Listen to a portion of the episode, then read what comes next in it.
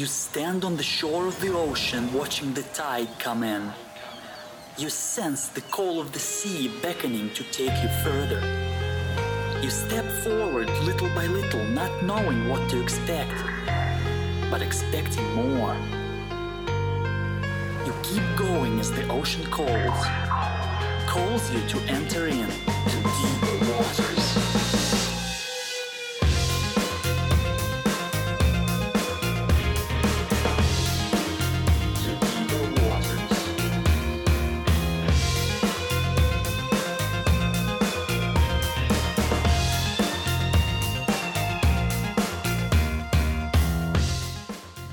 Hello, everyone, and welcome to the Deeper Waters podcast. I am Nick Peters, your host, seeking to bring the best in Christian scholarship and apologetics, and today is no exception.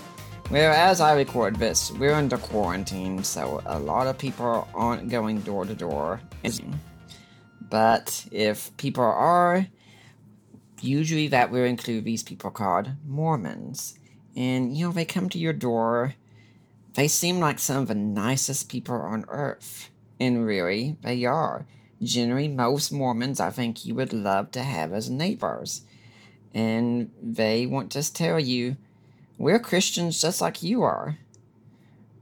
But is that really true? Do Mormons believe something different than we do? And what's it like growing up in Mormonism? Um, I, I saw a book being sent, being talked about to me by a publisher, and it's a story about coming out of Mormonism. And really, that's the kind of thing I'm also interested in because when it comes to these kinds, Jehovah's Witnesses are very fun, I think, to dialogue with because they stick to the Bible. But Mormonism is just a fascinating group to study because it's so different.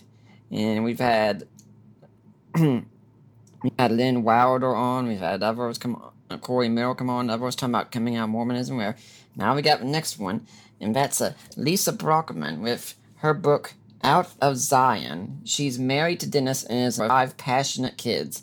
She's a 27 year missionary with Cru, a spiritual director, and a graduate of Renovaré Institute for Christian Spiritual Formation. She was raised in a devout Mormon family in Salt Lake City, Utah, and adores them. She attended East High, the film side of high school musical, A Small Claim to Fame. She loves journeying with people through their spiritual highs, lows, and wanderings, and is passionate about people encountering the biblical God who offers a love and freedom that has revolutionized her life.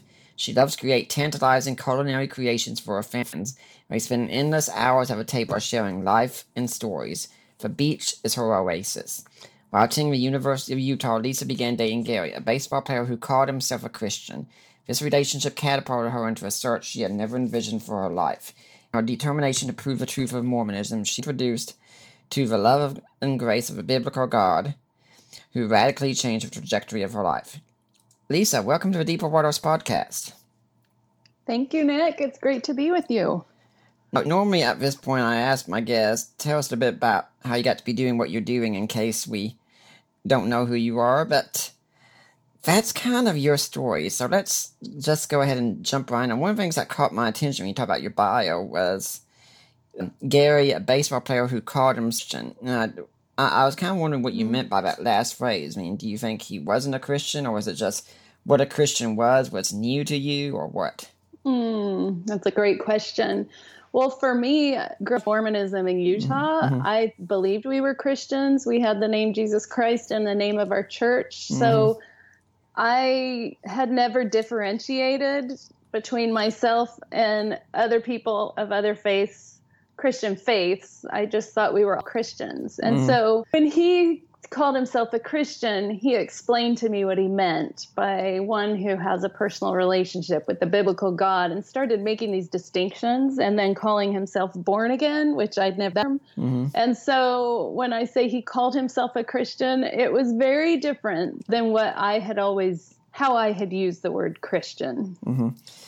Now, we'll get into a little bit about your growing up and being raised, but the thing I find fascinating is he got you started by just asking you one question. Now, a lot of Mhm. my apologetics friends listening to this show are probably saying, Ooh, what's that one question? What's the great stump about Mormonism that, that we're missing, that we need to learn better? Sitting here with bated breath, wondering, and I think if that's what they're thinking, they're going to be disappointed because what what was the one question? How do you know the church is true?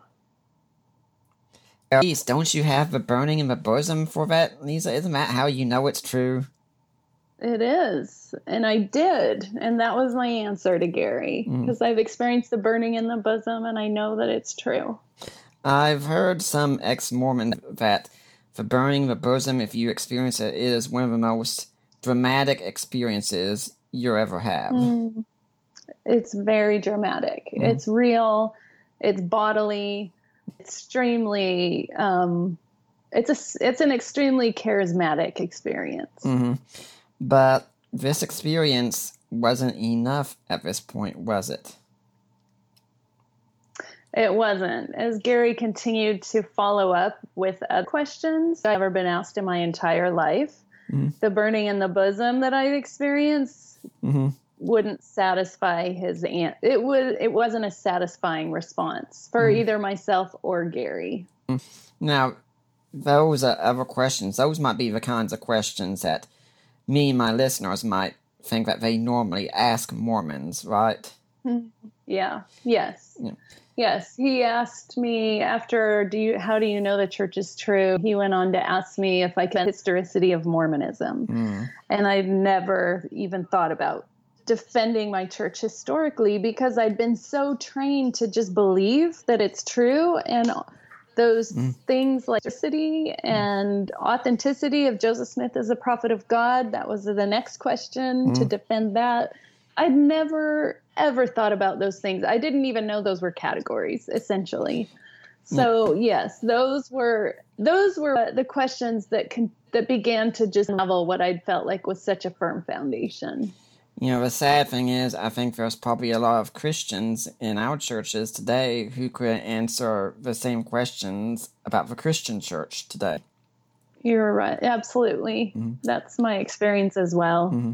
Even as I've been sharing my story since my book released, mm-hmm. there were people who will approach me almost after every time I speak and share with me that they've known Jesus far longer than I have, yet they don't experience what they sense in me with mm-hmm. as in intimacy and knowledge and mm-hmm. understanding. And I think when you grow up in an environment that I did, I had to test, I had to research, I had to work through so much material to come to a place of understanding mm-hmm. that it did set me into a type of relationship with God that very much engages the mind in addition to the body.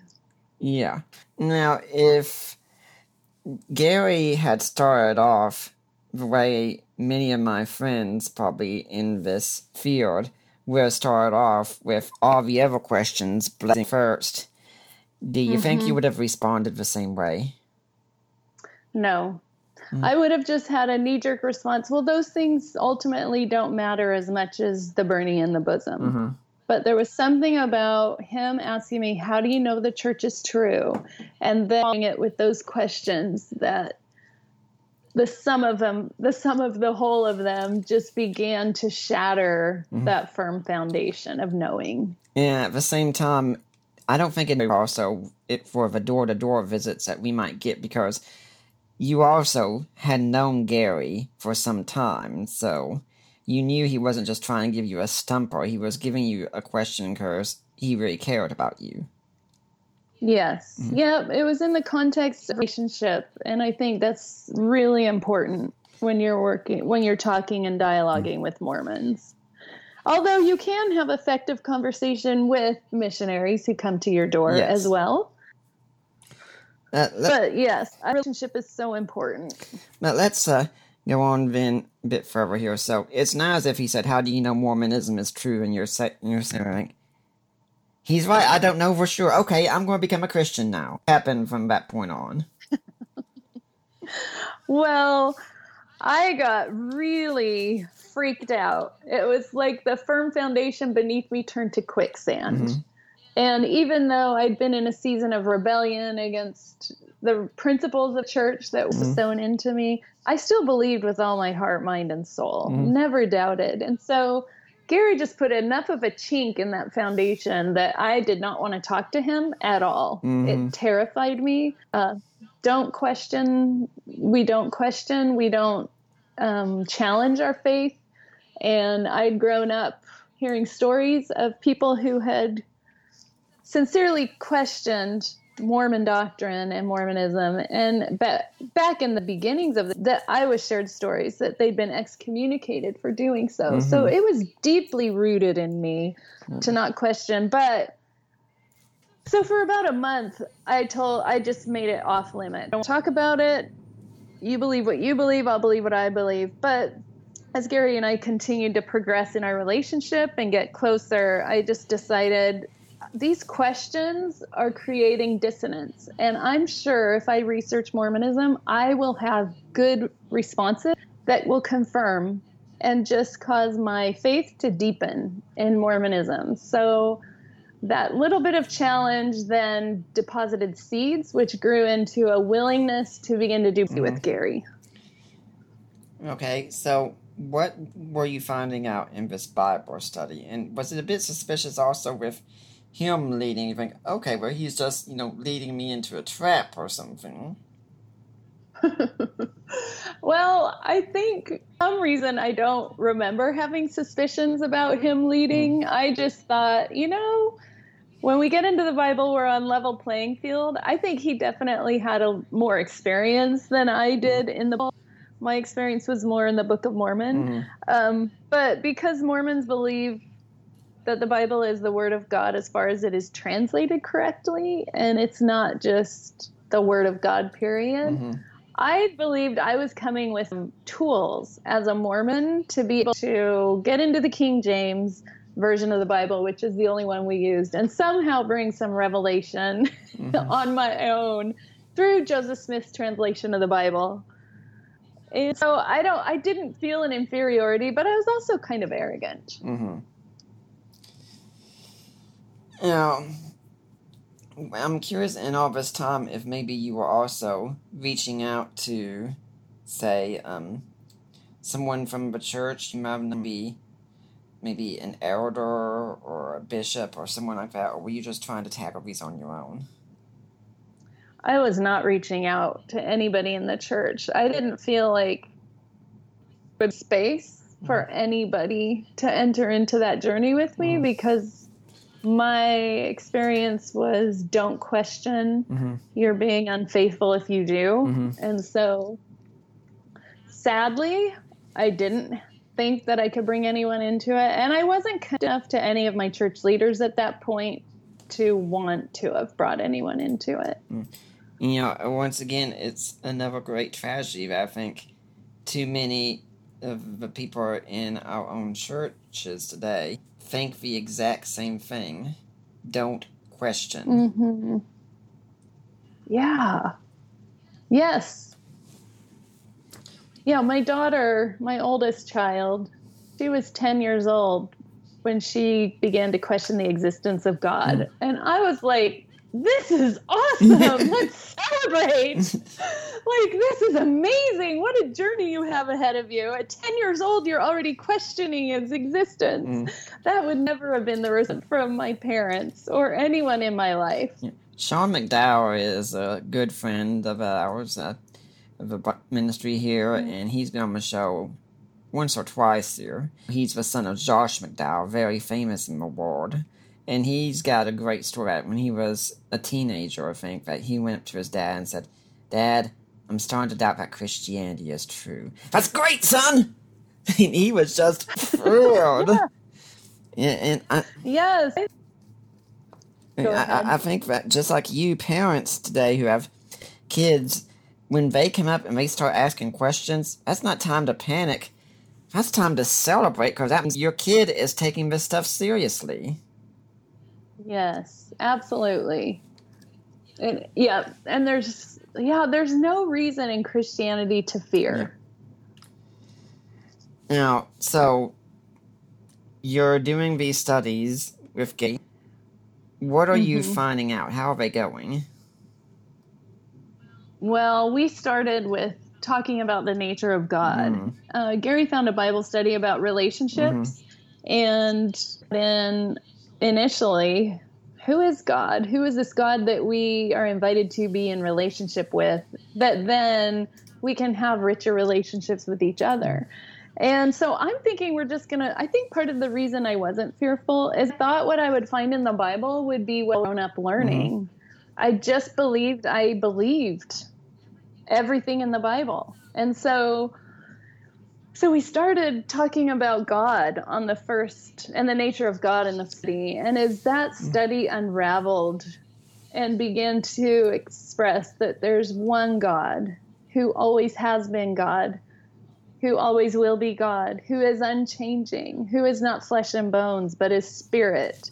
It's like my world turned a hundred degrees mm. on its head. And I had everything I was learning in the Bible that day about the nature of God seemed to be the exact opposite of what I'd grown up believing that God was once a man, worked his way into godhood mm-hmm. and exalted, and that that was my purpose. That if I was obedient and faithful, and kept the laws and ordinances of the gospel, I would then exalt into godhood. And so my God was flesh and bones, not spirit. And it was just absolutely unraveling to me. And I got super angry at Gary and I got angry at the Bible and I just like Gary said, God is spirit as he took me through the study. I was like, God is not spirit, God is flesh and bones. And it really unearthed me. I would just be yelling in an instant. I was so angry and defensive. And he took me to John 4 24 mm. and it said, God is spirit. And I was like, there's got to be a way around that. That's just, let's just mess with grammar or something because that is not true. And as I looked in the Joseph Smith translation of John 4:24, it totally deleted that phrase and that was the beginning of deep dissonance within my soul, mind, and my body. That first Bible study. And this was uh, not trying to date you or anything, but this was before the age of the internet, I'm guessing also, right? Yeah.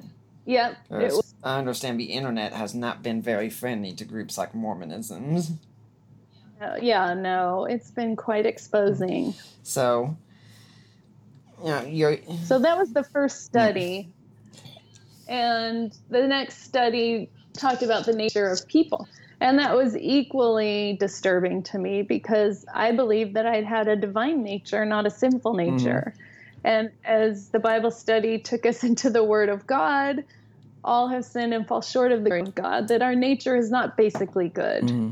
that that we can't save ourselves, that we have no power mm-hmm. to keep any amount enough ordinances of the gospel to make ourselves worthy of eternal mm-hmm. life. And that was just again 180 degrees from what I knew to be true. Mm-hmm. Yeah. Yeah, you know, when you're talking about the whole thing about the nature of God, I, I just remember always Lorenzo Snow's couplet, As man as, as God is, man may become. And me and my Christian listeners yeah. who might not be familiar with Mormonism, I bet they could be going, Mormons believe that? Yeah, I know. They keep it so well veiled. Mm-hmm. Very veiled. And and that was our mantra mm. as a child. I I mean every week mm. in some way I was I was stating that mantra from President Lorenzo Snow. And I, am guessing it's supposed to be like, you know, when you, you know, you kind of acknowledge the Bible growing up, but you don't really read it. That you're going more to the Book of Mormon, Doctrines and Covenants, the the modern revelation that's coming. Am I correct with that? Mm-hmm. I would say there are people who read it there, but it's definitely inferior. Like my dad loves the Bible. He's still devout Mormon. Mm-hmm. He reads the Bible faithfully, mm-hmm. probably daily. But um, I would say what I was taught as a Mormon girl was that it's only uh, the Word of God as far as it is translated correctly. Mm-hmm. That that during the time of Constantine and in history, the Bible has been distorted, whereas Book of Mormon is the Word of God, no questions asked. So definitely, the Book of Mormon and the Mormon scriptures have priority and preeminence, and they use the Bible to support their doctrine that it's kind of like the Bible's just a I don't know. I I'm making blanket statements, so I need to be careful. But my experience was the Bible would come around and create a support system for which weren't necessarily biblical. And it was used only those parts that supported those beliefs. Everything else yes. was translated incorrectly or something like that. I, I always church history that say, yeah, it seems like if you want, if something goes wrong in church history, you just you always jump to Constantine and blame him first. He's responsible for all the evils that take mm. place in mm. church history. Mm, yes, yes. I thought he was just a demon in the church, the way of the church. Okay, so you get done studying, but it wasn't. In, yeah. You get done studying man, and what happens after that? Yeah. Well, then we went into a Bible study about because our nature is sinful and not divine, we need Jesus not just to save us. And salvation for Mormons means overcoming the grave. Mm-hmm. It's the ability to resurrect. And Jesus did that for mm-hmm. us. And he gave that to everybody, but that's not equal to eternal life mm-hmm. in Mormon doctrine. And so we believed that we were saved by grace, which meant the ability to resurrect. Mm-hmm but we weren't saved to eternal life. And so knowing God is holy, God is has always been, will always be unchanging. I am sinful. It's created a fissure in my relationship with God where now I am circling around myself and other people and created things for identity, for life. I needed a savior to save me to eternal life. And that was that created just as much dissonance and um, opposition in my soul to the nature of God and then it was such the um, antithesis of what I believed and what I believed I was capable of. Now, for me and my listeners, if they have Mormons, or and we say, "Where do you all believe in salvation by grace through faith?" Pretty much every Mormon yeah. will say yes, won't they? Mm-hmm. Yes. They absolutely will because they believe it's, I mean, well, technically, I mean, every Mormon might believe things mm-hmm. different. You don't know what you're going to get person to person, which is similar to any faith system. But technicalities would say salvation is just overcoming the grave. We all have that. And Jesus did that for everybody who will ever exist on this mm. planet. And so, in agreement, they do say, yes, is for by grace we are saved. And that's why it's really important to understand the difference between eternal life and salvation. Mm-hmm. So when I'm having a conversation with a Mormon, I always distinction and define what I'm talking about in eternal life, which is basically for the Mormon, their highest heaven, the celestial kingdom, is where they have eternal life, where they can exalt into godhood lower two heavens that they believe in don't provide eternal life in the presence of the Father and the Son. I think also my understanding of Mormonism, and I don't remember if you use this analogy in your book or not, if I got somewhere else, but for us, we could say salvation is kind of like we're in a pit and Jesus comes and he pours us out of a pit. Whereas in Mormonism, you're in a pit and Jesus comes and he drops down a ladder. Mm.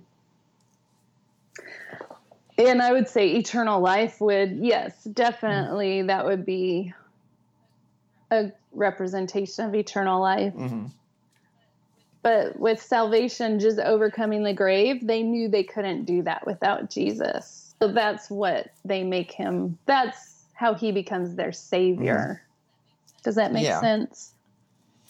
So, uh, so after salvation, do you remember what came next? Let's see. Nature of God, nature. Well, those three. Um, well, I had to wrestle with the Bible mm. because as I became acquainted with these doctrines, these biblical doctrines, and how much dissonance there was between mm. biblical doctrine and Mormon doctrine, I was discovering then I needed to research biblical archaeology, historicity of the Bible versus historicity of the Book mm. of Mormon. So I began a five month plunge into reading Evidence That Demands a Verdict by Josh McDowell. Mm. Um, the person uh, More Than a Carpenter by Josh McDowell. I read a lot of Josh McDowell. I'm guessing that. Other, other just being a Campus Crusade for Christ. hmm Well, I wasn't involved with Cru at that time, but um, Gary, my boyfriend, Mhm. was he had been exposed to Cru, and Josh McDowell uh, was very influential in that organization. So in the world, anyway, so that was a five month journey of just wrestling through biblical history, archaeology to discover which of these sources am I going to trust. And I take you are trying to read Mormon groups as well, because Mormons have their own apologetics organization out there. Yes. So I'm guessing you are trying to read some of that as well to see what your church did say about this. Yes. Yep. Hmm. Yeah, and it, it just felt very different at the time because back in the 1980s in Utah, there was no internet, like Mhm. you said, and so I would sneak into Christian bookstores, and I would sneak into sneak around town looking for resources. It was hard to find Mormon resources that would paint anything but a pretty picture.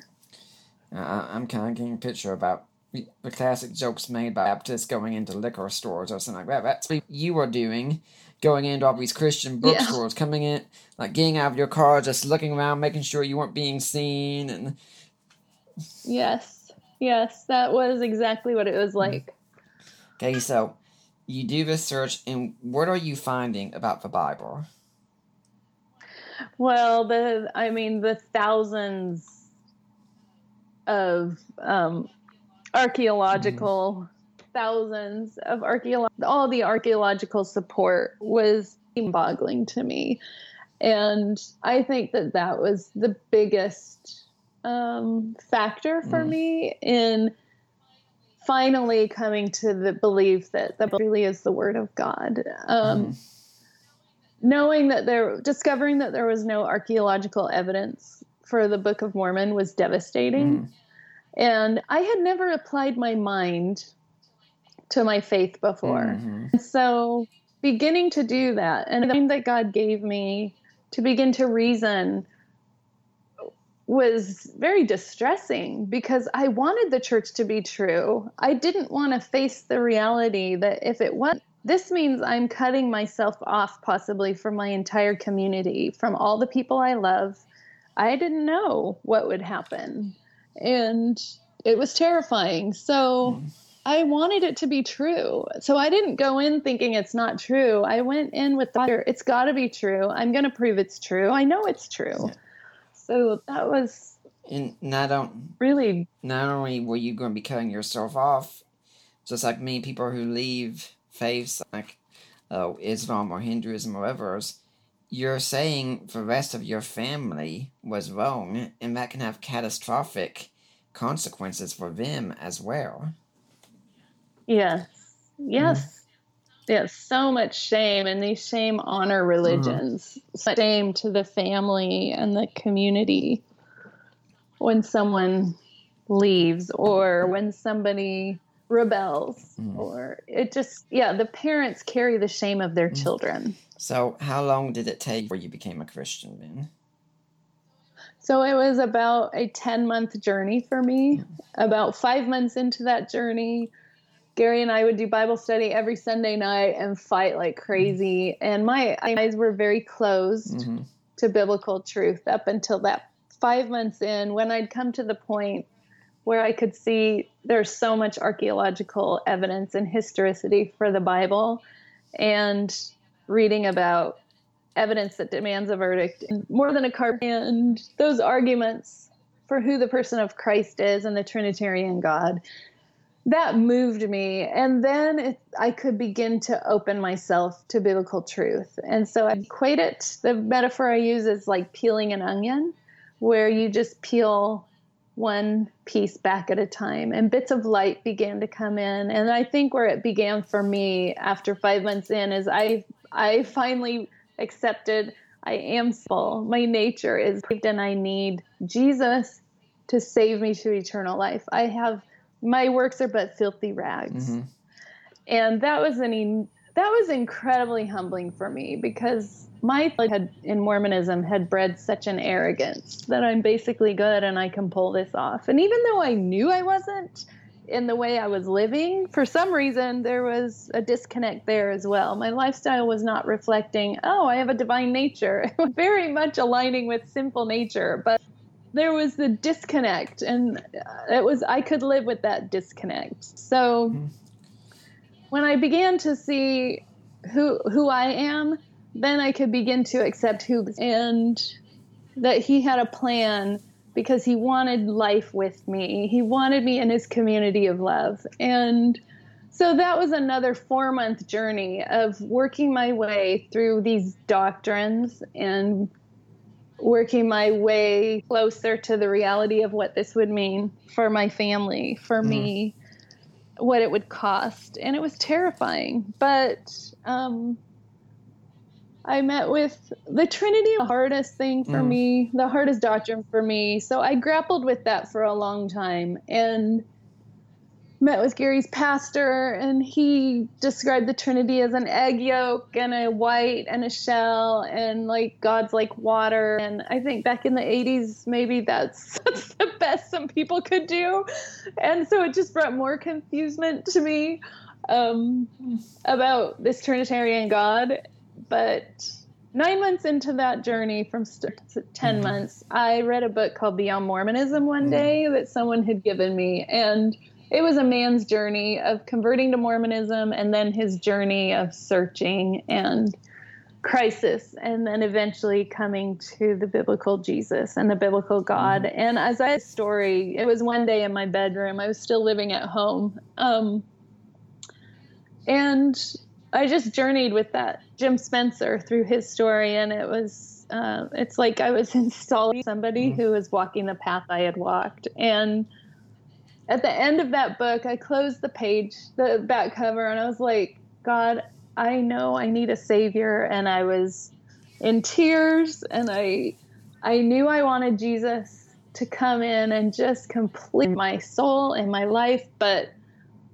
I I was stuck on this one God in three persons. And so I just said, God, I I need you to somehow help me get beyond this one God in thing that's keeping me. It's like my stumbling hmm. block. And then God gave me a vision and there was a vision of Jesus on the throne and people surrounding him, bowing down, singing, crying, Holy, holy, holy is the Lord God Almighty, who was and is and is to come, over hmm. and over and over. And I had never read the book of Revelation at this point. And I just joined them. And at the same time, it was I was watching and I fell on my face and I was like, God, come in. Jesus, come into this life. Forgive, the, come into my heart. Forgive me. Forgive for all the many ways that I have sought life outside of you and idolized myself. And I just asked him, I just gave him my heart, I gave him my life. And it's, it's so stunning to me that it's like he gave me a vision of his holiness. And I knew there is nothing I can do to make myself worthy of this God's presence and being in his presence. And yet his holiness drew him near to me. And so clingy, such a pursuer. Hi, this is Justin Brierley of the Unbelievable Radio Show and podcast, recommending another podcast to you. Nick Peters is a deep thinker, a friend of mine, and he has an inspiring faith. So you should listen to him and his excellent guests on the Deeper Waters Show. So keep going deeper and keep getting uh, wetter, I guess. Blessings, Nick. Keep up the good work. You know, when I was going through this and thinking about your story, and especially how you get how you talk to your family later on, we'll get to that hopefully later on. I couldn't but think of my wife and I was friends, uh, Nabeel Qureshi, passed mm-hmm. years ago, and his story on coming mm. out of Islam and how very similar the two are. Yes, I I so resonated as I read his story. It was so powerful. Well, let's go back to the past now, because much of your book deals with growing up Mormon, and our mm-hmm. my audience just might not know about that too much. What's it like growing up as a little girl in Mormonism? Well, back when I was growing up in Mormonism, our whole lives revolved around the church, and we mm-hmm. had paintings of in temples at our houses. The temples were so significant to us and we talked about the temple. We i dreamt about the day. Like my dream ever since i can remember my greatest dream was one day marrying the man of my dreams in the more temple. That was all in it. And so that was instilled in me from the time i can't even remember. So that my first memories come with that. And i knew one day i will be married in the mormon temple. Mm-hmm. and I, my exaltation into godhood so I think just everything in our lives circled around our church and our religion, mm-hmm. our language, the whole culture was Mormonism. Now, to an extent, not necessarily a bad thing, because I don't want somebody else to say, "Oh, are you saying that our kids growing up they shouldn't have their lives built around the church, built around Jesus?" I mean, how, what do you think? I just think I think um, what is unique about Mormon is I don't think it's all a bad thing. No, I think we like our religion got into us in every single way possible, mm-hmm. except mm-hmm. transformation was very much now that I walk closely with the biblical Jesus, I know how much transformation is a circumcision of the heart and in my culture, circumcision was very much about performance and outward behavior. And it wasn't about the heart. And I'm not speaking for everyone, but that was my experience and what was burned into me. To do the right things, we need to choose the right. And so the culture in which I grew up was a very legalistic, works based acceptance. And mm-hmm so I think we just we all create a culture. Every faith system creates a culture, and I think what's important is the attentive to is this a grace-filled culture, or that will lead to life and freedom, or is this a mm-hmm. culture mm-hmm. that will lead to death mm-hmm. and works of the flesh? I think, to be fair, it's not that it was an unloving culture you grew up in. I mean, you never doubted, for instance, that your parents loved you. I right. Think. And and to this day, you still have a great love for your parents. I do. But, but I mean, I, I think we'd say most Mormon and Christian parents, they probably kind of raise their kids very similarly, wanting to instill the exact same values in many cases. And because, you know, on many more mm-hmm. issues today, as Mormons work right alongside one another, no problem. Right. But absolutely. Yeah, but the whole thing is it's kind of you become so ingrained in it and it's not a grace culture because you think you're always having to work it right right but i didn't know that wasn't grace like i didn't have mm-hmm. a i didn't have a paradigm that mm-hmm. was any other way of seeing the world other than a works based acceptance mm-hmm. And it really makes sense to a lot of us when we grow up because we get suspicious about the whole idea of something for nothing. I mean, if I, am on my see something pop up or an ad like saying, "Hey, you've been selected and you've won a free," I'm clicking X and means like, "Yeah, mm. yeah, right, uh huh." Mm-hmm. And so when it comes to grace, you're thinking the same kind of thing. So yeah. you're growing up, you're trying to follow the words of wisdom, and yet at the same time, I'm seeing in your stories, uh, you're just a girl like any other girl at the same time. Like you talk about find the guys that you start developing interest mm-hmm. in and your first kiss and things like that. Mm-hmm. Yes. Uh, my whole life was about being worthy of the Holy Spirit's presence, the Holy Ghost's presence, and Heavenly Father's love and acceptance. Mm-hmm. And the way I would make myself is to be telling it was it's a list of laws and ordinances of our gospel. And so telling the truth, being loving, going to church every Sunday, paying a full tithe, all these things. And as a little girl, those were not hard to do. Most of them were. Um, but because I had a divine nature for one, and my worthiness was based, my worthiness of Heavenly Father's love and acceptance and presence was based on my personal worthiness, then that created a culture where we were so focused on externals that I needed to keep. I felt like I needed to perpetuate this external image that I'm working really hard. And so, and I wanted in me wanted to be worthy of the Holy Ghost presence.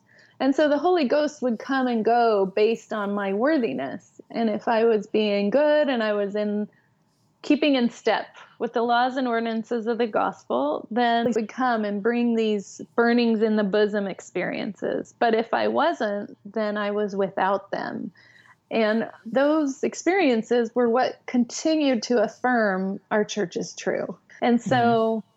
By the time I was probably eight to 10 years old, I was very aware there's a shadow side to me that doesn't desire to do the right, choose the right, and do all the right things and keep myself worthy. And uh, I had my place to just bury that away, to cover it, even though I would continue to um, participate in activities that I knew made me unworthy of Heaven's acceptance and presence. It was this very aware this battle exists in me, this dark and light, um, from a very young age. Yeah, uh, I'm not sure how much you got into all this exactly, but apparently, in your teenage years, it became a whole thing of the sex, drugs, and rock and roll movement.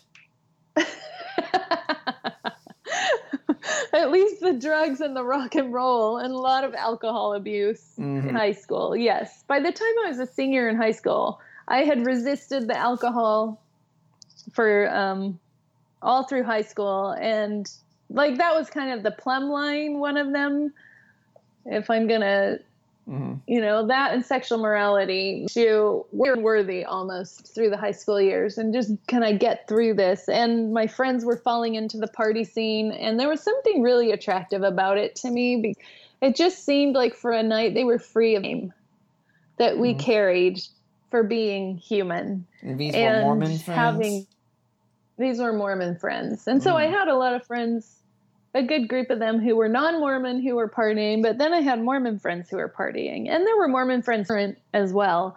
But my friends definitely rebelling, and so I resisted until my senior year. But then I was kind of like a pressure cooker waiting to blow. And I just delved into the party world with the same passion, I had hungered and stro I had I'd been such a striver after personal mm. worthiness. So, what what is even that makes a girl like you suddenly do a 180 where it seems like you're so focused on good Mormon girl and getting married in temperament. Hey, let's party. Mm-hmm.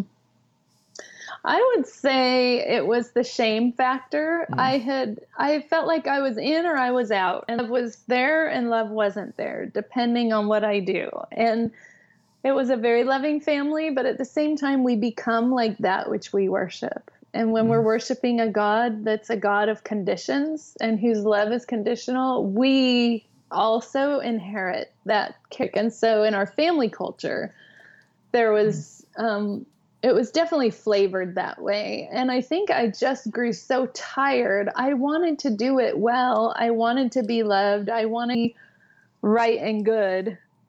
And I could never do enough.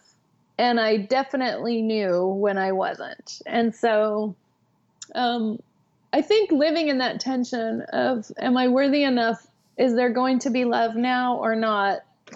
With Heavenly with mom and dad and part of it's my own perception and then part of it's theology and doctrine but even so i think i just wore out and i couldn't i had no place for that shame to go when i wasn't worthy and partying and drinking and getting drunk and inebriated and drug use helped me escape for that time the shame mm-hmm. it's like i never cared if i was enough I just shut down my conscience.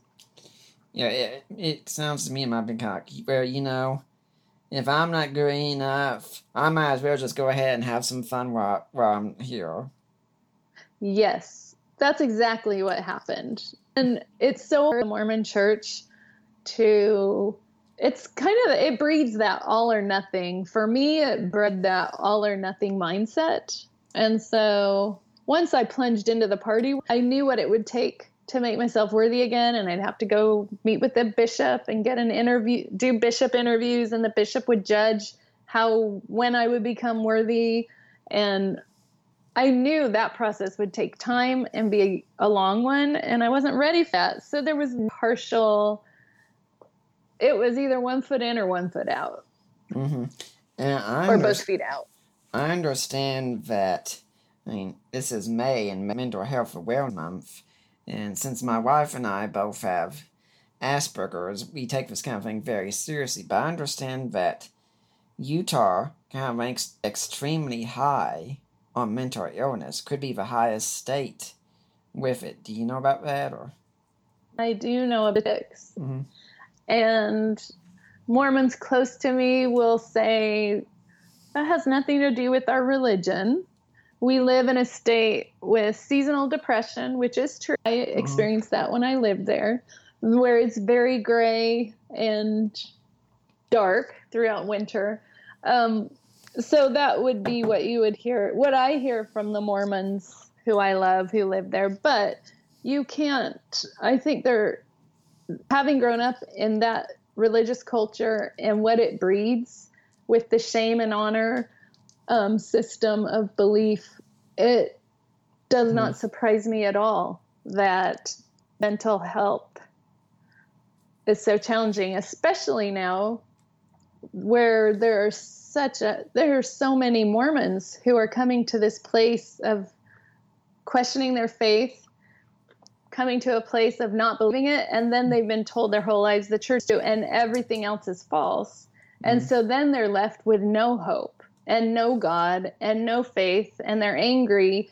And it does, it just is a huge uh, mental health, I think, melting pot because of all these factors and all the pressure to be something that we can't be.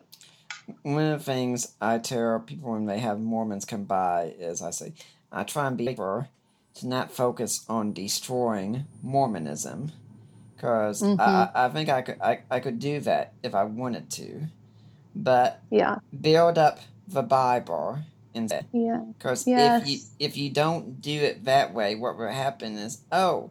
You've converted them away from Mormonism. Yay! Now they're an angry agnostic or an atheist.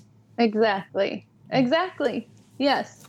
And that's the most critical path like I said, mm-hmm. is absolutely critical because otherwise you are leading them into a life without God. Mm-hmm. And I think that's what Gary did for me. Gary kept forcing me to look at the biblical Jesus, to look at God, to encounter him and wrestle with who this God is. And that was, I think, my saving grace because otherwise I don't know why I would want faith mm-hmm. when I had felt so big. Mm-hmm. So, with all this, though, you eventually did get out and stuff. But what what were your parents thinking about when you were in this lifestyle? Oh, I think it was extremely traumatic mm. for them. Um, parents are responsible for their children's choices. At least mm-hmm. back in my day, that was very much a part of the doctrine and culture, and so there was so much shame heaped on them because their children, whenever their children rebelled, I wasn't the only child who rebelled, so it was just shame upon shame for them. So they, my dad didn't really know what to do with it. He was really angry at my rebellion and uh, alcohol abuse, and there wasn't any space to just be behave poorly and still be embraced. You know what I mean? Yeah. And I understand that's a battle for parents, any parent. But it's like I'm all good or I'm all bad is how I felt. Mm-hmm. And so I think it was a mixture of anger, and with my mom, it was more desperation, her response. And so I think she battled to figure out how can I change something? How can we make this different? And so she would stay in there and have conversations with me occasionally and how like when is this going to stop um, it was i had to totally shut down my mind and my heart to the impact i was having and just not care because it was so deep. The shame mm-hmm. was so deep on the family. Mm-hmm. and even when you became a christian this didn't just go away did it? Oh gosh no well, when I became a Christian, I had about three days of bliss with God, and then I realized the terror of needing to tell my family just hit me like a brick wall. And I just decided, no, I'm not doing that yet, which is really understandable. It takes time. And so it was about four months from when I Christ to when I finally mustered the courage to tell my parents about my newfound faith. Mm. And um, I took them to a Japanese restaurant, which I have compassion on them, like that they were in a public place when their daughter dropped that bomb that she did not believe the Mormon church to be true. In fact, she believes in another Jesus, and mm. they don't believe that. They believe we all believe in the same Jesus and the same God. Mm. And how we define him doesn't matter. And so, anyway, I sat with them in that little Japanese restaurant, but I chose that place very strategically because I was terrified mm-hmm. of what sort of eruption emotionally place. And mm-hmm. I remember just sitting there eating lunch and then telling them, Mom and Dad, I've placed my trust in Jesus Christ alone for eternal life. And my mom wailed and she just erupted and she exclaimed, You've left us, you've left the family. And then weep, like weeping and I mean, gnashing of teeth almost. And it was horrifying mm-hmm. and probably not terribly surprising, except I thought in the restaurant maybe it would be curbed a little more. Um, then my dad started coming at me with scripture and trying to have that kind of dialogue with me and extremely stressful. So it began there. And then it was about 18 months of incredible tension between my parents and me. And I lost I lost my friends, I lost my community. Very stressful. Mhm. Yeah, what happened though? How did you escape the uh, you know the lifestyle of the drugs and drinking because that mm. didn't happen immediately. What happened? It didn't. Yeah. Well, that was in that 14 month period from when I had trusted Christ to when mm. I told my parents I'm a Christian. Mm. Um, what shifted is that desire to stop abusing alcohol and stop looking for life outside of Jesus. Um, but there was a powerlessness that I was encountering. And so instead of well, I mm-hmm. felt shame or guilt because I'd so shut down my conscience, suddenly my mm. conscience was alive. And so I had determined I'm going to stop partying, I'm going to stop abusing alcohol. I'm going to, like, I knew the verse, um, do not get drunk with wine, but be filled with the Spirit. And mm. I was like, this is what I'm going to do and Gary and I had decided together that's what we're going to do. Because he had the same struggle. Muster, yeah, he had the same struggle. Mm-hmm. So together we set out to with Jesus, and every Friday or Saturday night we failed, mm. and we. But what was really different about that season is no longer was I alone. Mm-hmm. Jesus was with me, and I knew that. He will never leave me, He'll never forsake me. And that verse was very transforming to me throughout that season because I didn't know a Jesus who mm-hmm. would go into me into the bars with me. I had not known a Jesus would sit with me in my shame or guilt or regret the morning after I got drunk my Jesus in Mormonism could not be with me. The Holy Ghost would not be with me. And mm-hmm suddenly I know Jesus is with me. God's word says he is. And there was a comfort and it began to melt me. And so in that 14 months, I had to come face to face with my addictions, and they were many, and my powerlessness to overcome them. And then nearing the end of that season, it was my 21st birthday, and I was determined not to go out and drink that night. And my girlfriends, Gary and I, had broken up at this point, and we're no longer in relationship. And um, I had dated another Gary who was not a Christian and didn't even care about God. And I was going to walk with Jesus before I started dating him.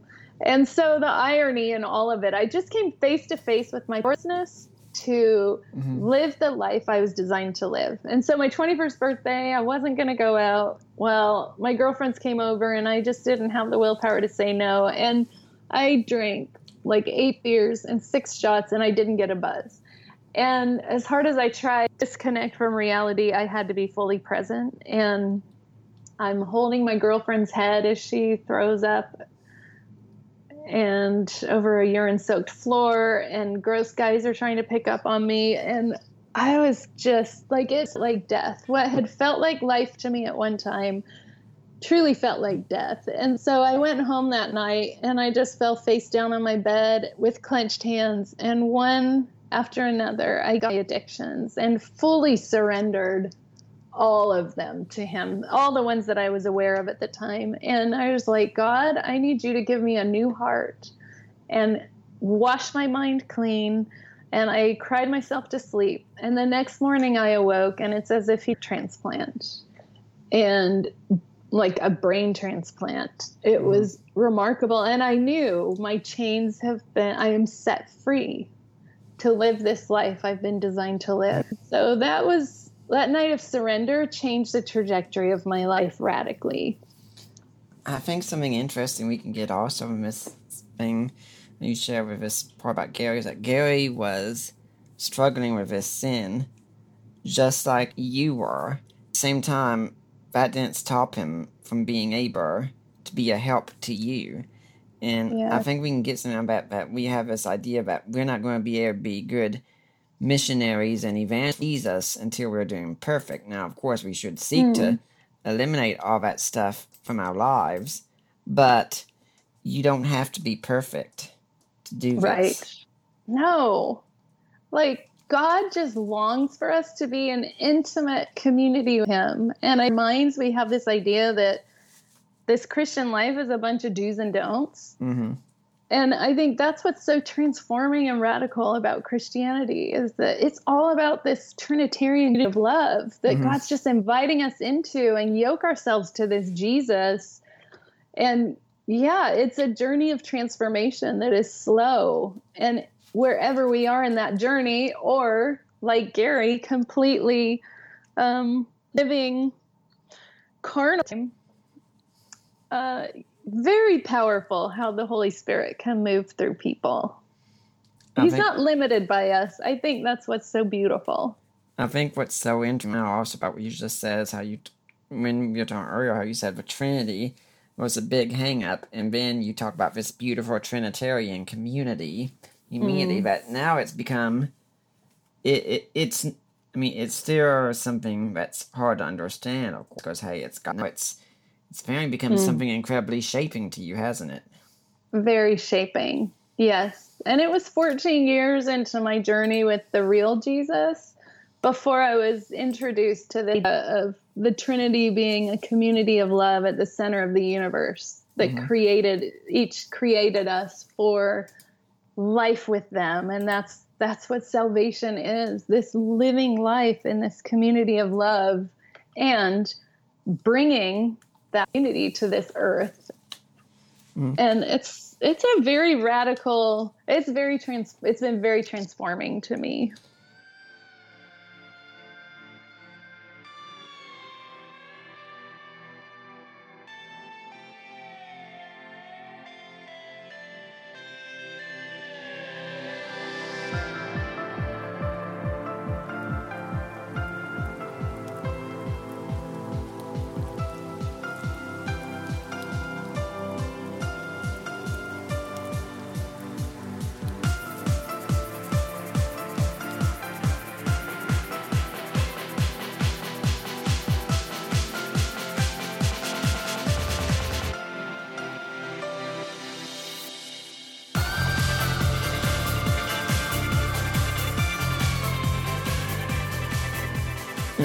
Everyone at this point you're listening to the Deeper Cast. We got Lisa Brockman on talking about her book Out of Zion.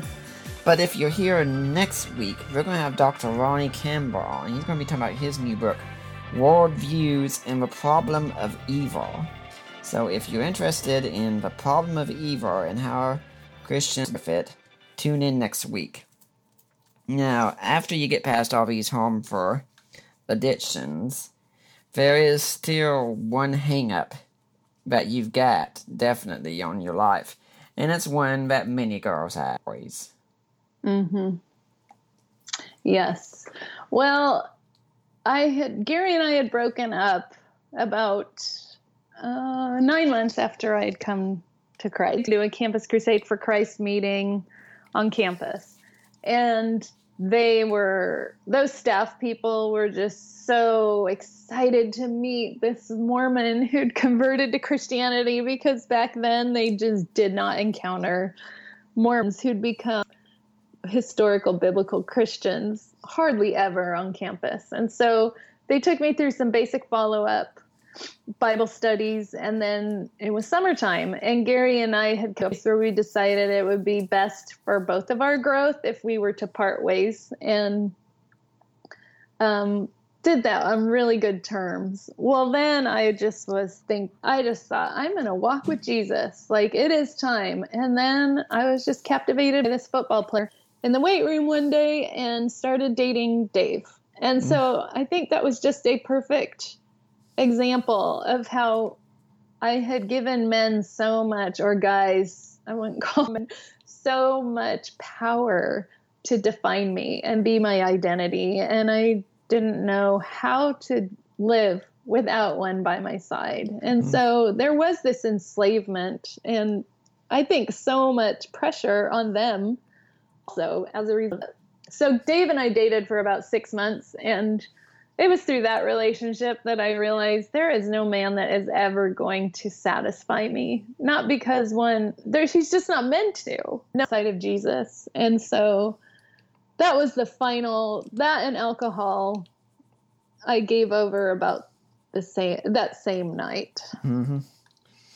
Now, this isn't to say, of course, that every girl out there longing for a relationship with a man is definitely a sinful thing, but because you don't want to be an idol.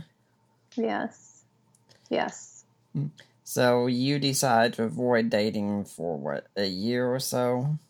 Yes. After I started walking with Jesus, I went to a Campus Crusade for Christ winter conference six days later, and there caught a vision for spending the rest of my life in ministry with Cru mm-hmm. um, which the organ has changed its name to Cru. Mm-hmm. And at that point, realized this this um, addiction, this idolatry of putting so much life and trust mm-hmm.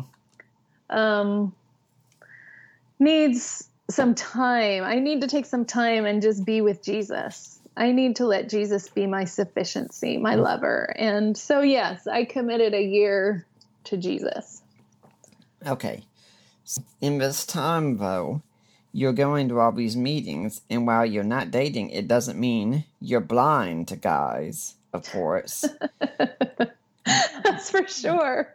Well, back when I still was partying and still dating Dave, Lisa Alexander, who was the crusade, Campus Crusade staff woman who had been chasing me around campus for a year, to try to get me to do Bible study with her. Mm-hmm. Um, she she caught me one week and we met and she said, "You know, I think there's been a good amount of time since you became a Christian, mm-hmm. and I think it's time for you to start considering telling your family about your." And I just felt like she punched me in the gut, mm-hmm. and I was like, "Lisa, I have shelved that. I have absolutely no desire to go into those waters. And she said, Well, I just think you're starting, you know, you get to your, it's reasonable to take time. It's a long journey, but you're living a lie. And I was like, I've been living lies my whole life. Like this, mm. that I can keep doing that.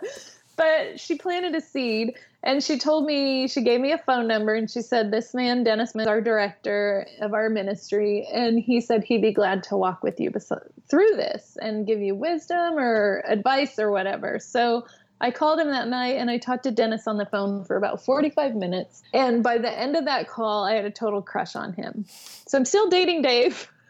I'm coming to the end of myself and my idolatry, but totally have a crush on Dennis, and I don't know what's going on because I've never seen him. And my crushes were not blind like that. So then I was very motivated meeting and see this person who had captured my affections and took him a loaf of pumpkin bread and thought he was beautiful and he spoke that night, excavated, and gave him the pumpkin bread. And I started praying that night that God would bring us into a relationship. So that happened in about November of my junior year. And it was December that I recommitted my life to Christ and really surrendered all to Him and committed next year. To, but I definitely had a crush on Dennis Brockman that whole year. Mm-hmm. Now, one story before getting back to Dennis Brockman that I'd like to discuss mirrors that when you with your parents. Now there was mm-hmm. a, a funny story in the book where you have someone who's meeting with them with you.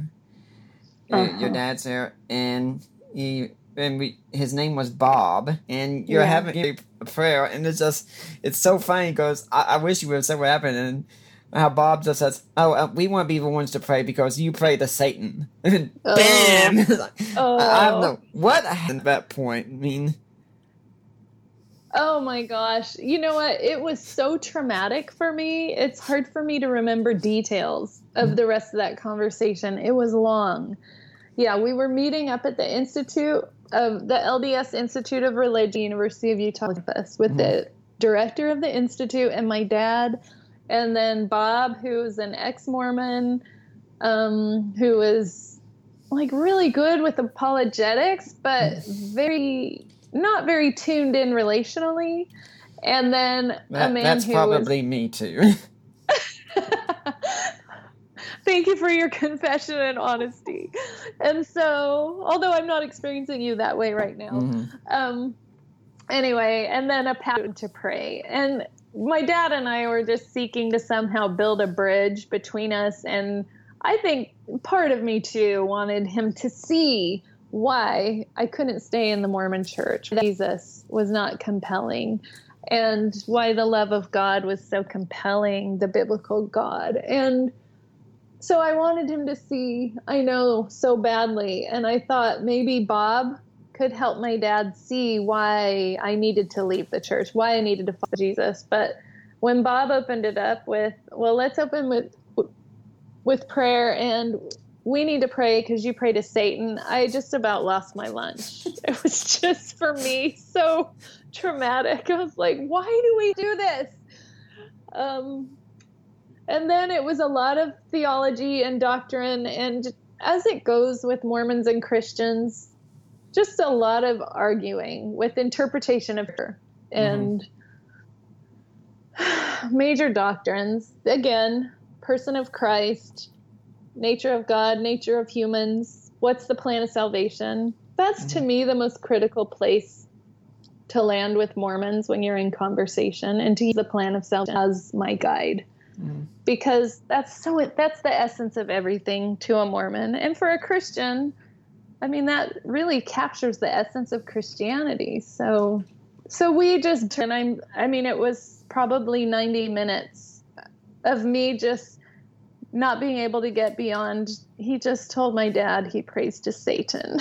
it was just awful. Oh. it's awful at the same time. It's just, it's, it's just so funny because it's just so random and out there. It's like, well, I guess we all know where he stands now. Oh, right.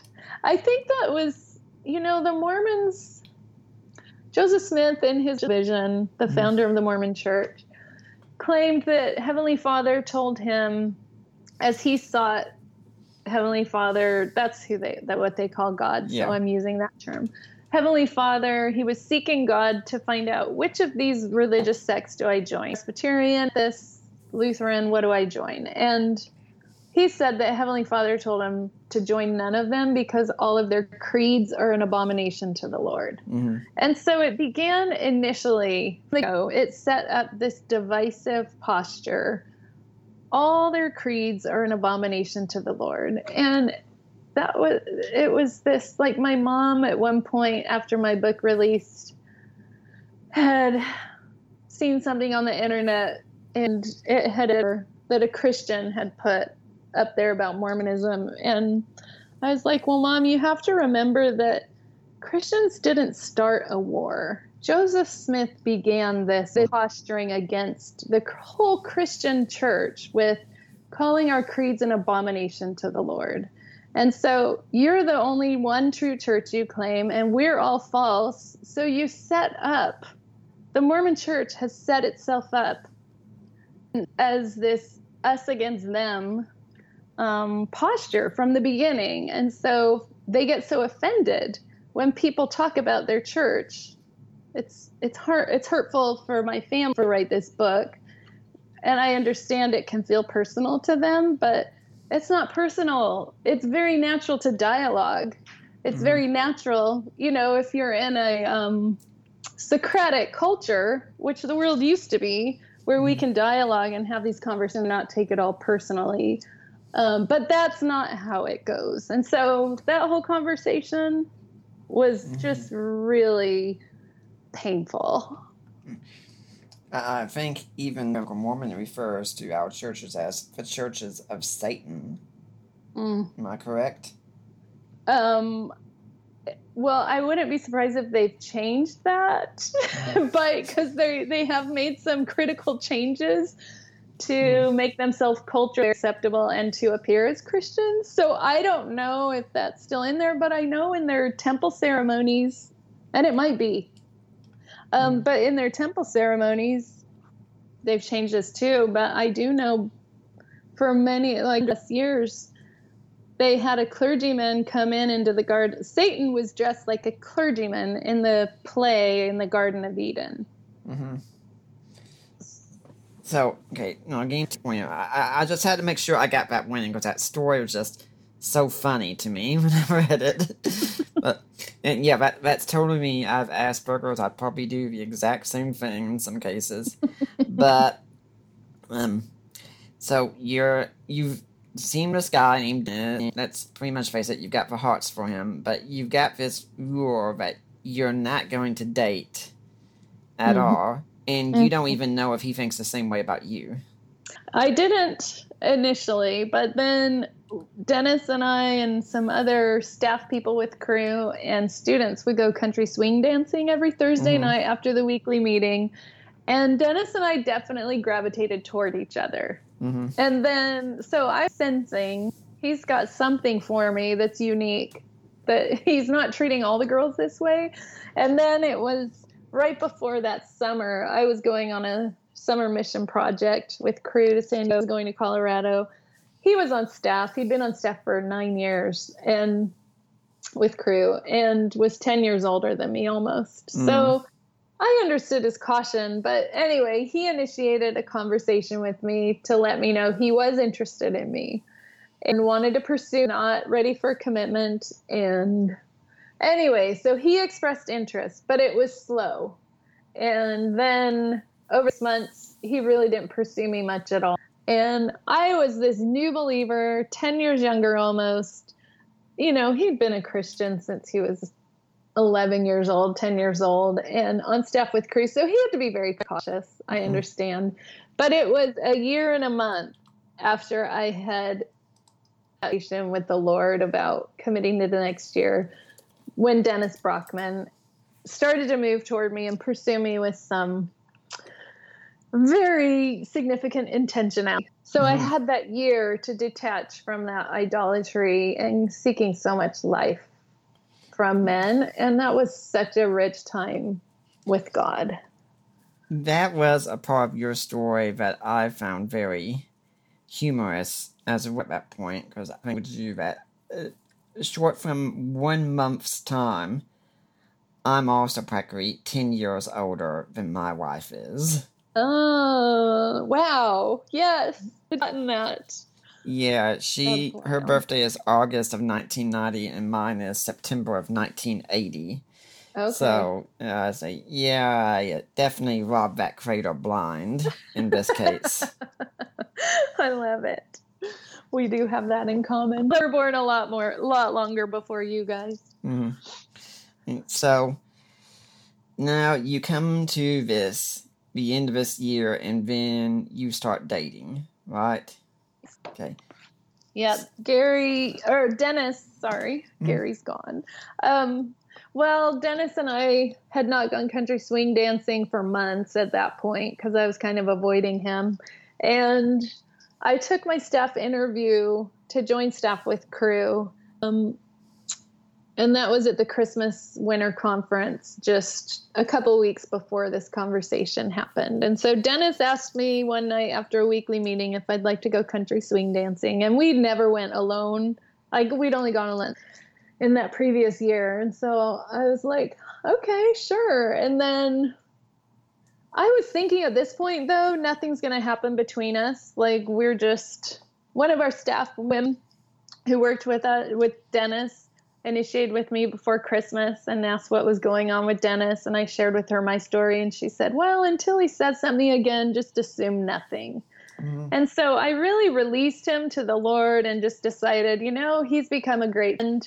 This is it'll be and that's okay. So I had completely surrendered any hope of anything changing there. And we had developed a great friendship. And then at a Christmas conference where I had taken my staff interview spontaneously, and he was my Sunday school teacher also. And he asked me to lunch after church one day, and then he asked me country swing dancing the next week. And we were on the dance floor, and he said, Let's dance one more dance and have a talk, which is a define the relationship talk. Mm. And I was like, no, let's do it now. I, you wing these things on me at the oddest times. You just say it now. And he's like, no, let's dance. So we're on the dance floor. And then he proceeds to tell me that he would like to pursue me, that he's ready to move toward me in a more committed way. And I was like, I don't believe you. I've heard this before. And so we went back and forth about three different times. And then he gave me a word picture to try to convince me really why to move toward me. And the word picture, he said, Well, it's like I've been on the water for the last, like on a lake for the last many years. And there have been women in different boats out there, but it's so thick around all of us that I haven't seen anyone clearly and I haven't moved in anyone's direction. And he said, The fog has cleared away from you. And my oars are in the water and I'm heading your, your, in your direction. And I said, Well, let me give you an engine. and so we six weeks later were engaged. It was quite shocking to many people who were involved with the ministry.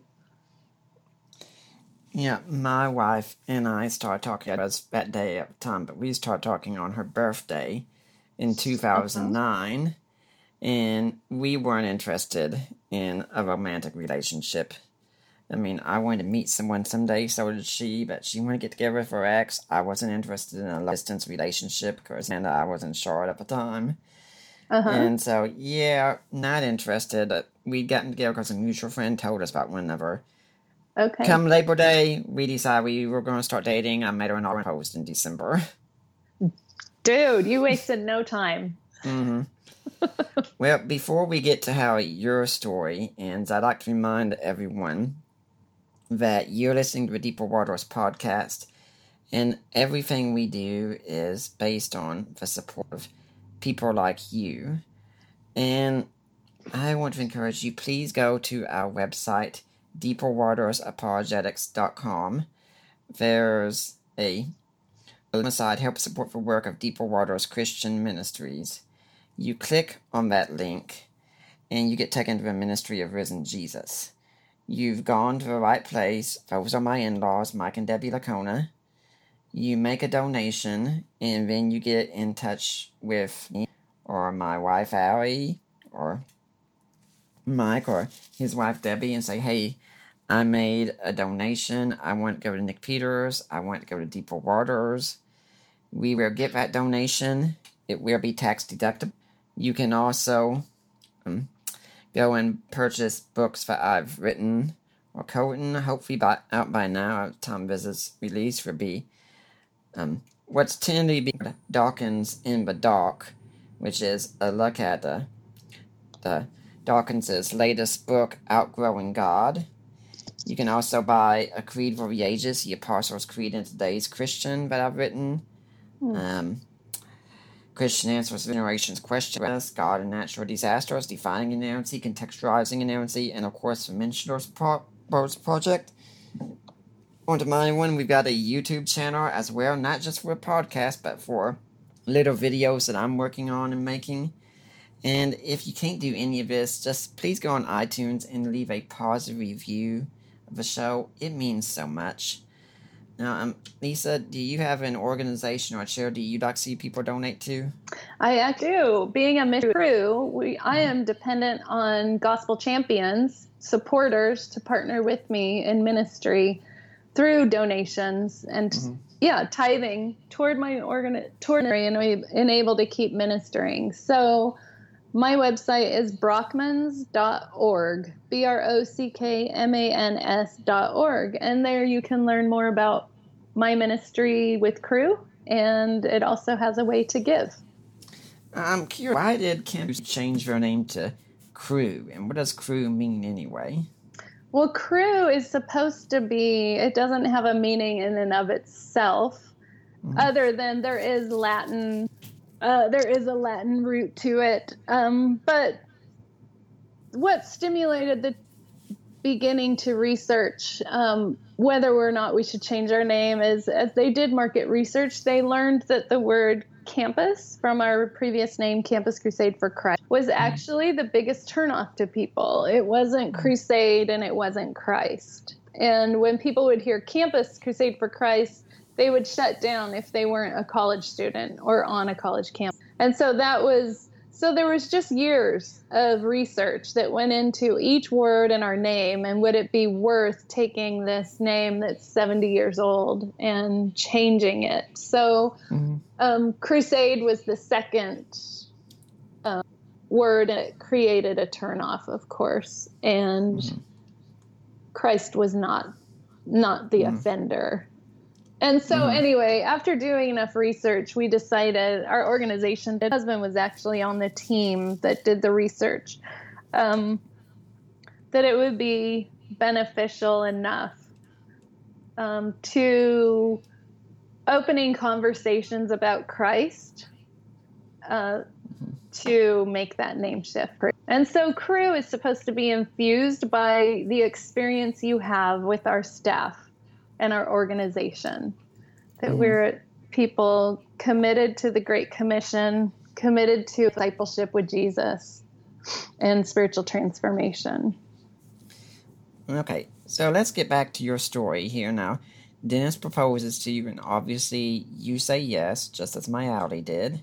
Yes. So how so how long was it until you got married? we were engaged, and then five months later, we were married. Okay, it, it took us seven months. Okay. Yeah, I proposed on Christmas Eve, and I, I proposed at the airport where I picked my, oh. my now wife up. I was going to take her to spend Christmas with my family, and even on the way, she said, "So when should we get married?" I said, "July 24th." I'd already worked it out because the guy us was the guy who wound up marrying us had been her idea for one day, Oh. and I was trying to find when would be a good time to have a wedding and a honeymoon because I'm a seminary student. It needs to be during the summer. Mm. Weekends are usually best for weddings, and I look and I see July 25th has a full moon. I'm taking her to the beach for our honeymoon, a full moon on the beach. I'm not passing that one up. There you go, July I 24th. love it. then. You are a man And- of detail. And yeah, and when we uh, uh, joke that when I took her to see people, because a lot of people didn't even know I was dating someone from my friends and family. Family knew, but a lot of friends didn't. Uh huh. And we asked over to Tennessee. Time there was this rock slide that had taken place at the prevented travel. Mm. And so we had to go a long way around, so we were the last ones to get there. And I told Allie how in each time, like the first time there, I walk in and everyone is already there. We're the last ones to get there. And I have Allie's hand in mine. hmm Very strategically, her ring hand is covered up. And I walk in and say, Hi everyone, um, this is Allie. She and I have been dating for about three months now. And um, then I slowly move my hands saying, as of a few hours ago, she's more important role in my life. And then I say, I dive out of the way of all the women who want to jump up there and see that ring immediately. I love it. You made it very public. hmm Yeah, yeah. I, I I had thought about proposing on Christmas, but it was suggested your parents there under extra pressure. You should probably do it privately. But okay, we we'll go privately. Oh, but there you okay, so you got married. You got married five months later, hmm and a things are going very good for you. And how in the book you have some that how your your family things have improved with your family some that they do hmm come and see you regularly. They love their son-in-law and they love their grandkids. Yes, have been champions. They're just one thing I love about Mormons, uh, Mormonism is the family values that the religion yes. perpetuates. And Mm.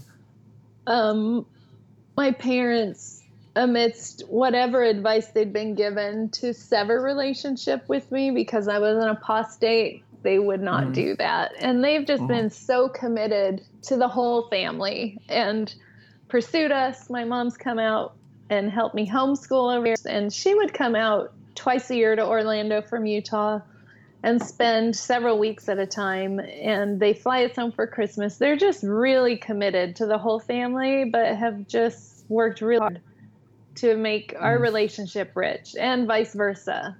And I think we've loved each other really well. Mm-hmm. And they really do get along with Dennis, despite they could very, very look at him and say, well, this is one of the guys who's played a role in keeping her feminism. Yeah, the I think the blessing and the timing of Dennis coming into my life is that Gary has been the scapegoat for my parents' anger about me leaving Mm. Mormonism. You know, they had for somebody besides me, it went on Gary, and I didn't. I don't like that for Gary. I Mhm. think. I think part of it, the battle for my parents has been the I made a choice that I wasn't a victim.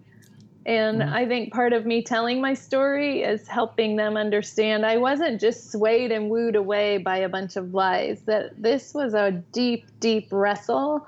And Mormons, from my experience, can they tend to dismiss somebody's journey who's a Mormon, who's questioning. It can be easily dismissed and judged. And they don't want to engage. Like my family, as loving as they've been, nobody's asked me my story in 27 years Mm. until my book came out. And then my littlest sister asked me if I would share my story with her. And so there's a lot of fear about what might Mhm. surface if they hear the story, I think. Mhm. There, there's also probably some judgment. So, um, yeah, but my parents and I have all been very committed to the relationship, hmm thankfully. I, I- I'm kind of curious. I- Have do you know where Gary is today? And does he know about this book and what's happened with you? Yeah, Gary needed to write. He needed to give permission for me to write with Harvest. Is our Mhm. story, and so he Okay. did consent. I've been in touch with his sister on and off throughout the years, and so she Mhm. connected me to Gary. And he's in. He lives in Idaho, and we're not in close contact, but Mm. um, like there's deep affection in me. I feel toward Gary. I'm so thankful for him in my life. Mm-hmm. Now, this book coming out also, I understand your parents are actually going through the book, aren't they? My dad read it over Christmas. Well, he Mm. started it over Christmas there, and Mm. my mom I was in Utah for some speaking engagements in February, and she shared with me that she's being really brave and taking a dip into the book one page at a time. Mm. So that was very courageous. hmm And I, I'm taking it. It's still your hope that someday the scales are going to fall from your parents' eyes. Oh, I long for them to enter into the rest and freedom of Jesus, the biblical God. I just, they work so hard to be worthy and they don't have to. Like Jesus Mhm. has done it for them, and I long for them to enter into his rest. Isn't it you also that a lot of Christians seem to have that exact same struggle though? Yes. Yes. It's very sad. And it's Mhm. very real. I have a friend who's a counselor and she and my own therapist have been have given my book out to some clients who are Christians and they just aren't able for some reason to enter into the rest and the freedom that Jesus offers. Hi, this is Mike Licona. I've had the privilege of being on the Deeper Waters podcast with Nick Peters several times over the past few years. Nick is one of the finest interviewers on the internet today. He's well read and asks the type of questions that bring valuable insights for his listeners.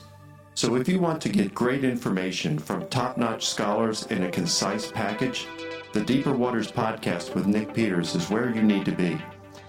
I think there can be danger in some ways that for you you grew up in a system where you heard works, works, works, works, good enough, good enough, good enough mm. all your life. And then when you hear how Christianity is so radically different, way to really see the differences. But I think for a lot of people that grew up in a Christian culture and one that wasn't very informed on mm-hmm. what believed, they've grown up and they've assumed that what they believe is kind of normal. But the radicalness of Christianity mm-hmm. hasn't really changed them. You say, oh yeah, we believe all the all these doctrines, yeah, yeah, and they don't stop to think about how incredible it is. I mean, I've heard some of my fellow pastors may write somewhere. So you just went and listed some of the things that we believe as Christians.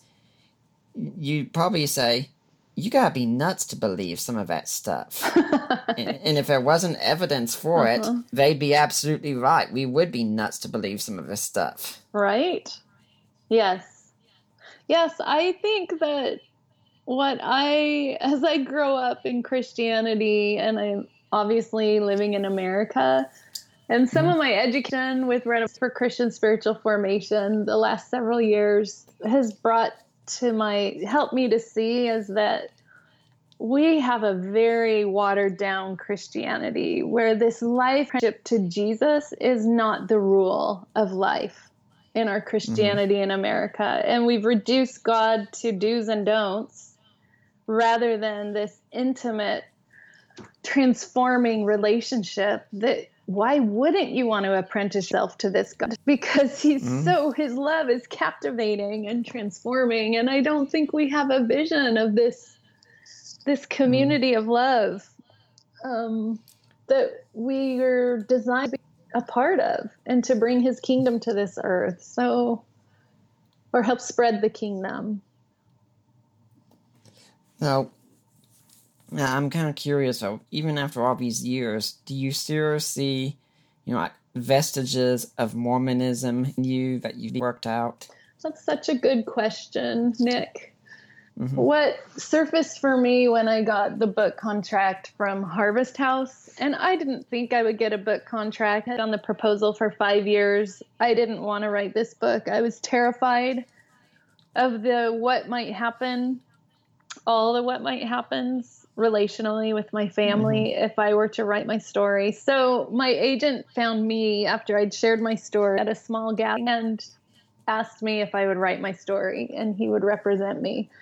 So God just brought all of this to me. I never, it wouldn't have been a thought, at least not until my parents passed away. And so, anyway, but God keep, kept making the invitations very clear. He wanted me to keep writing. So it took me five years to write my proposal for many reasons. We had adopted two girls from Ethiopia and we had three biological kids when we did who were between 10 and There was a great deal of chaos in our lives as a result when I got when my agent found me. So anyway, I um, didn't think I'd get a publisher, and when I did, I was just t- tell my parents um, about this book offer. And okay, so remind me of your question again. I'm getting scattered.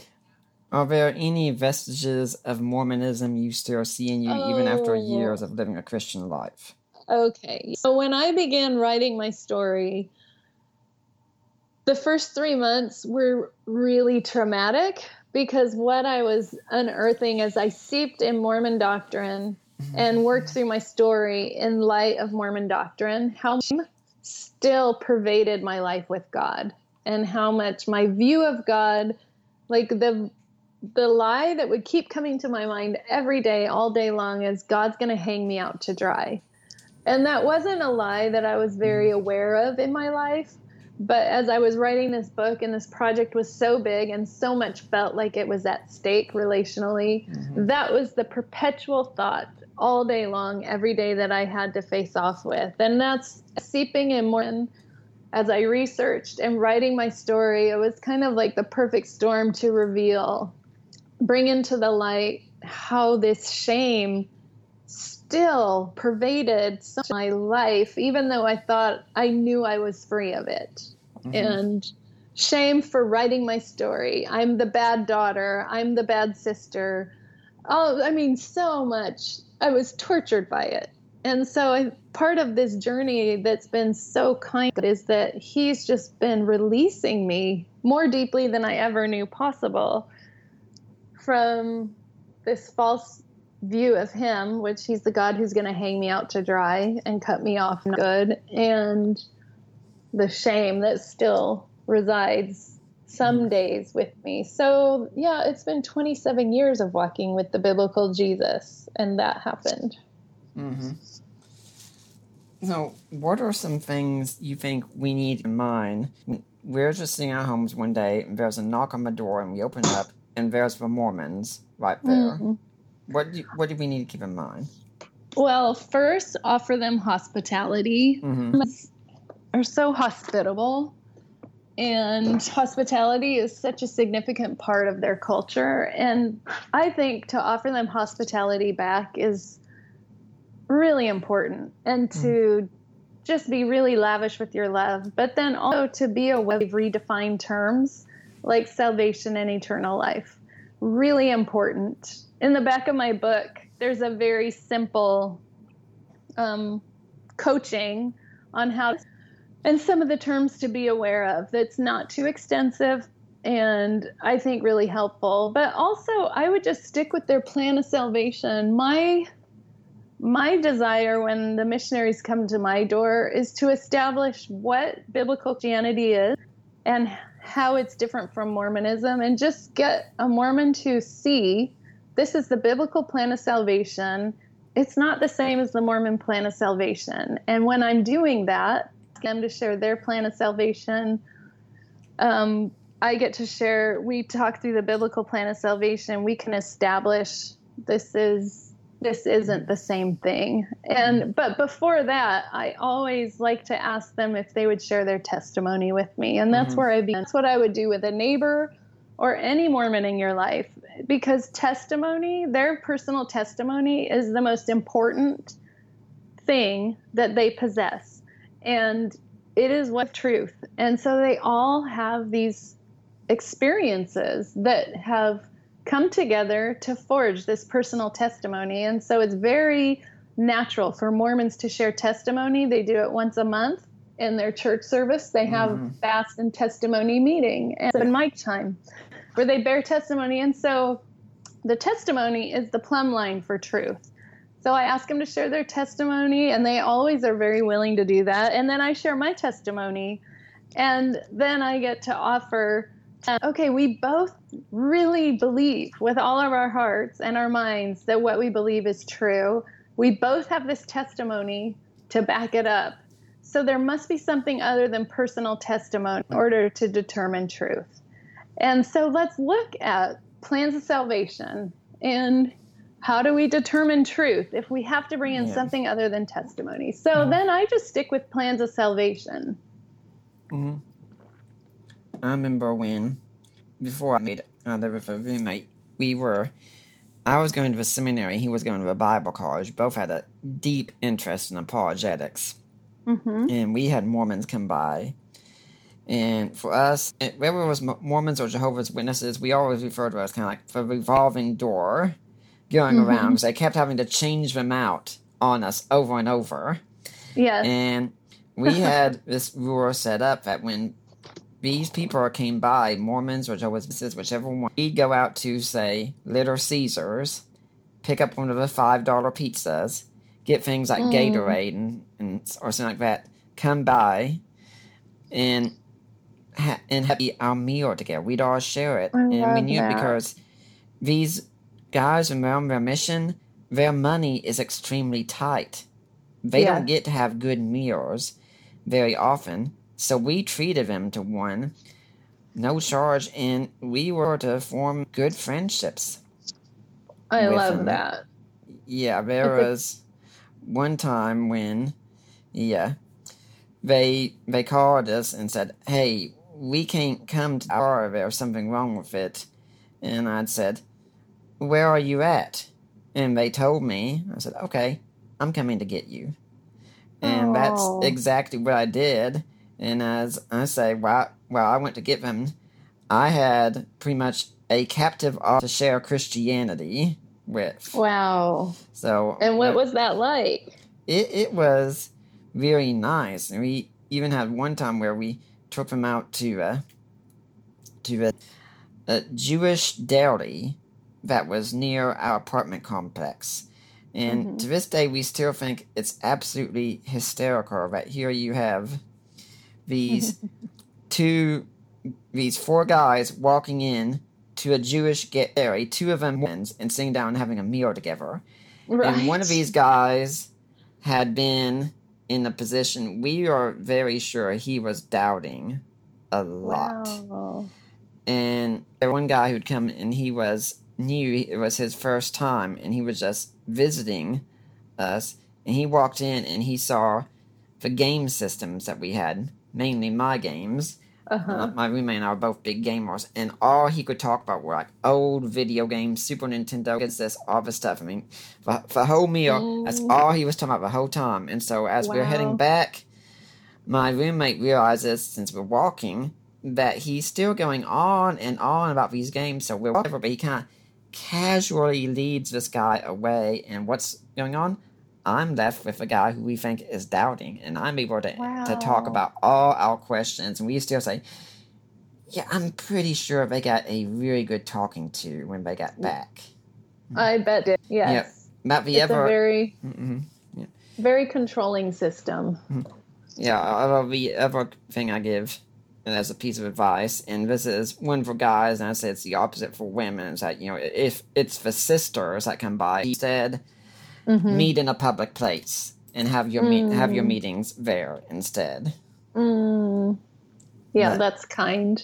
Uh, I, I do like how you said, you know, and what their story is first, because when the rules I understand communication is if there's anything people like to talk about, it's themselves. Yes. And Mm-hmm. people aren't very curious today about Mhm. other people. And so once all I have to do is ask one question and all they talk about themselves. Mhm. And it's great. And it's not just Mormons, you know, it's anyone you ask their story. I think it's a great first entry point Mhm. to be curious about people. Mhm. Is there a place to ask Mormons hard questions about the Book of Mormon, Joseph Smith, or something like that? Absolutely. Every conversation eventually needs to go there Mhm. because a Mormon needs to wrestle with that. And Mhm. so it's just not forward.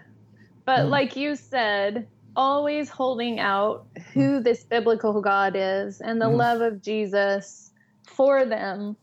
Um, so, yeah, I think with missionary, so much of evangelism and talking to people about faith is just being in tune with where the spirit has is guiding you in each conversation i would Mhm. say And like, I'll just pray that God invite me, let me participate in the conversation you're having with this person. Mm-hmm. And that's kind of my posture. And so I think there's a lot of mystery to our conversations, but really we need to talk about historicity. We need to talk about authenticity of a prophet. Um, that that was not what we first talked about. Like, mm-hmm. who is the biblical Jesus? He's far more compelling than any other Jesus that I've heard of. Mm-hmm. And I think we should also realize when we're talking to Mormons, we're not just asking them to change their mind on their religion. Mm-hmm. We're pretty much asking them to give up their and lifestyle. Yes. And that's what motivated me to write Out of Zion is that I want people to understand you can't this Mormonism is not just a religion. Mormonism is a culture mm-hmm. and the losses and what it costs someone to start questioning Mormonism is mm-hmm. great. Mm-hmm. And so to enter compassionately and very tenderly into those conversations person along the way rather than just some heartless debate to thrash their faith system. Mm-hmm. You know, one other thing I think to keep in mind is that, you know, there might be a Bob's approach of you pray to Satan, but generally that doesn't work well. I think one of the other terms we should probably avoid when talking with Mormonism Mormons, whether it's true or not, it. Yes. Yes. And so many radio interviews that I've done since my book released, um, the host will just use that term in passing. And they even asked one interviewer, one host before the day before I was going on the show, I sent her an email and I just said, "Hey, this is this is the cost of that word. It will be an immediate door slam if there happens to be Mormon listening, and this isn't this isn't what I want to associate with this term hmm. because it's not it doesn't create a bridge." And she canceled me. And she was absolutely offended that I would ask her to um, edit any of her terminology. And so I like how Ravi Zacharias talks mm-hmm. about the word cult. I think he does a brilliant job. There's like a 10 minute video on YouTube, and he just talks about it as an insider word, that it's not mm-hmm. a word we use with outsiders, so to speak. That this is for the classroom. And he defines the cult as when a cult as Christians, it's a faith system which has redefined the biblical Jesus and taken away the finished work of Christ. And Mormonism mm. definitely has done both of those th- things and fits in those categories, but they don't have those terms and they don't know they've done those things. And so when they hear the word cult, they're thinking like a David Koresh type mm. craziness and yeah, take great offense. It's an immediate door slam. Yeah, I, I think thus far in our interview here, I haven't used the term cult except to ask this question. Yes, mm. and I've been very grateful for that. Now, what do you think we should say if the Mormons, hey, how would you like to come to our church? Oh, I had a reader actually reach out to me who had read my book, and she has some people in her some life, and one of the women had asked her to come to church and hear her give a talk. And she said, so I kindly declined. And I said, well, I would actually encourage you to go. Mm-hmm. And you'll get to experience her culture and hear her language and hear the cult, the doctrine live. Mm-hmm. And it won't be textbook for you anymore. It'll be a very relational mm-hmm. connection and so she ended up going. And then her Mormon friend offered to her afterwards, well, now come to your church. Yep. And yeah, I am all about building bridges. I'd encourage everybody to go mm-hmm. go to a Mormon church service. The door is wide open and experience this culture and the doctrine. It's interesting because my kids, when they were younger, didn't fill them with all the theological differences of Mormonism and Christianity. We just mm. taught them Christian doctrine mostly. And when they were, but we did not take them to the Mormon church much when we, uh, but when they were, oh, getting into their preteen ages, I wanted mm. them to know the culture, experience the culture, know how their family worships, etc. So we occasionally will go to church services. It's called their plan of salvation, the great plan of happiness. Mm. And it's all about happiness. And I had not told my kids that. My son was about 12 years old and we were in a church service. So it was just long. And we walked out those doors afterwards, and Keegan said, Wow, that was sure a lot about happiness. Mm-hmm. And he caught it in one church service. And they are so honed in at their plan of salvation and teaching it. They do, they do it wonderfully, really. The mm-hmm. indoctrination is brilliant. So I think it's really important to experience that. Mm-hmm.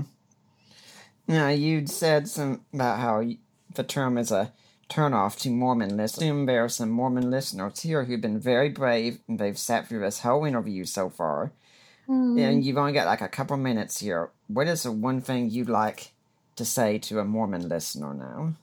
I would say Jesus came to set us free. And the biblical God is a God of love who has always been love. And he's crazy about you.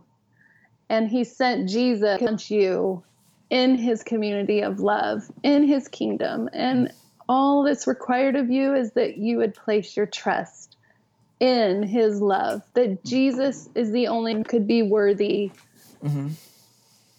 Mm-hmm. of getting you into the kingdom, and that if you do that, you'll be clothed in his righteousness, and that this God will never leave you, he will never forsake you, he mm-hmm. will cloak you in his love and community, and you will be with him forever. And so enter into his rest and the freedom that he he designed you for. Mm-hmm. That's very great here. That's good advice. And um, unfortunately, we don't have really have enough time left for another question, so I'm just going to start wrapping things up. But it's just been great having you on here. Do you have a blog, a website, an email, a way people can, can get in touch if they want to find out more about you? Yes, my website is lisabrockman.me, M-E, and I have a almost weekly blog. Mm-hmm. When I'm not struggling with poison ivy, I have a weekly blog. And yes, so I would love you to visit my website. And I'm on Facebook and Instagram. Uh, for those who don't know, Lisa's been a trooper. She's had poison ivy. I greatly empathize with her. I'm highly allergic to it. Fact, I'm so me a picture beforehand, and then some other text ever and Facebook Messenger. I said, Lisa, I'm not looking up a picture. I'm entirely squeamish, but I am allergic to poison ivy. I have to get the shots when I get it. I sympathize with you. Oh, yes. You got it. I'm allergic too, apparently. Mm-hmm. Do you have uh, any final words for Deeper Waters audience today? Well, I'm just so thankful for your time, Nick. It's mm. been a blessing, and I'm so grateful for your ministry. Thank you for having me. Thank you. And if you get another book out, you're free to come back here again. If there's anything I can do for you, let me know. Thank you. And I'd like to and go ahead and get up. You're right. I neglected to do this, sir, but I always try and tell my guests about the books that are on sale because the book is out of Zion. It is a very readable book, very easy to go through, very enjoyable, and it, it is very much like Ray's book, uh, Seeking Allah, Finding Jesus. So right now I'm looking at the price. On Kindle, on Amazon, at the time of this recording, it's nine ninety nine. The Pection is thirteen sixty nine. And Lisa, thank you for coming on. I do hope we'll see you back here again sometime. Thanks, Nick. It's been a blessing. And I'd like to remind everyone that next week we're going to have Ronnie Campbell on talking about his book, World Views and the Problem of Evil. Now, I am Nick Peters. I affirm the virgin birth, and I am signing off.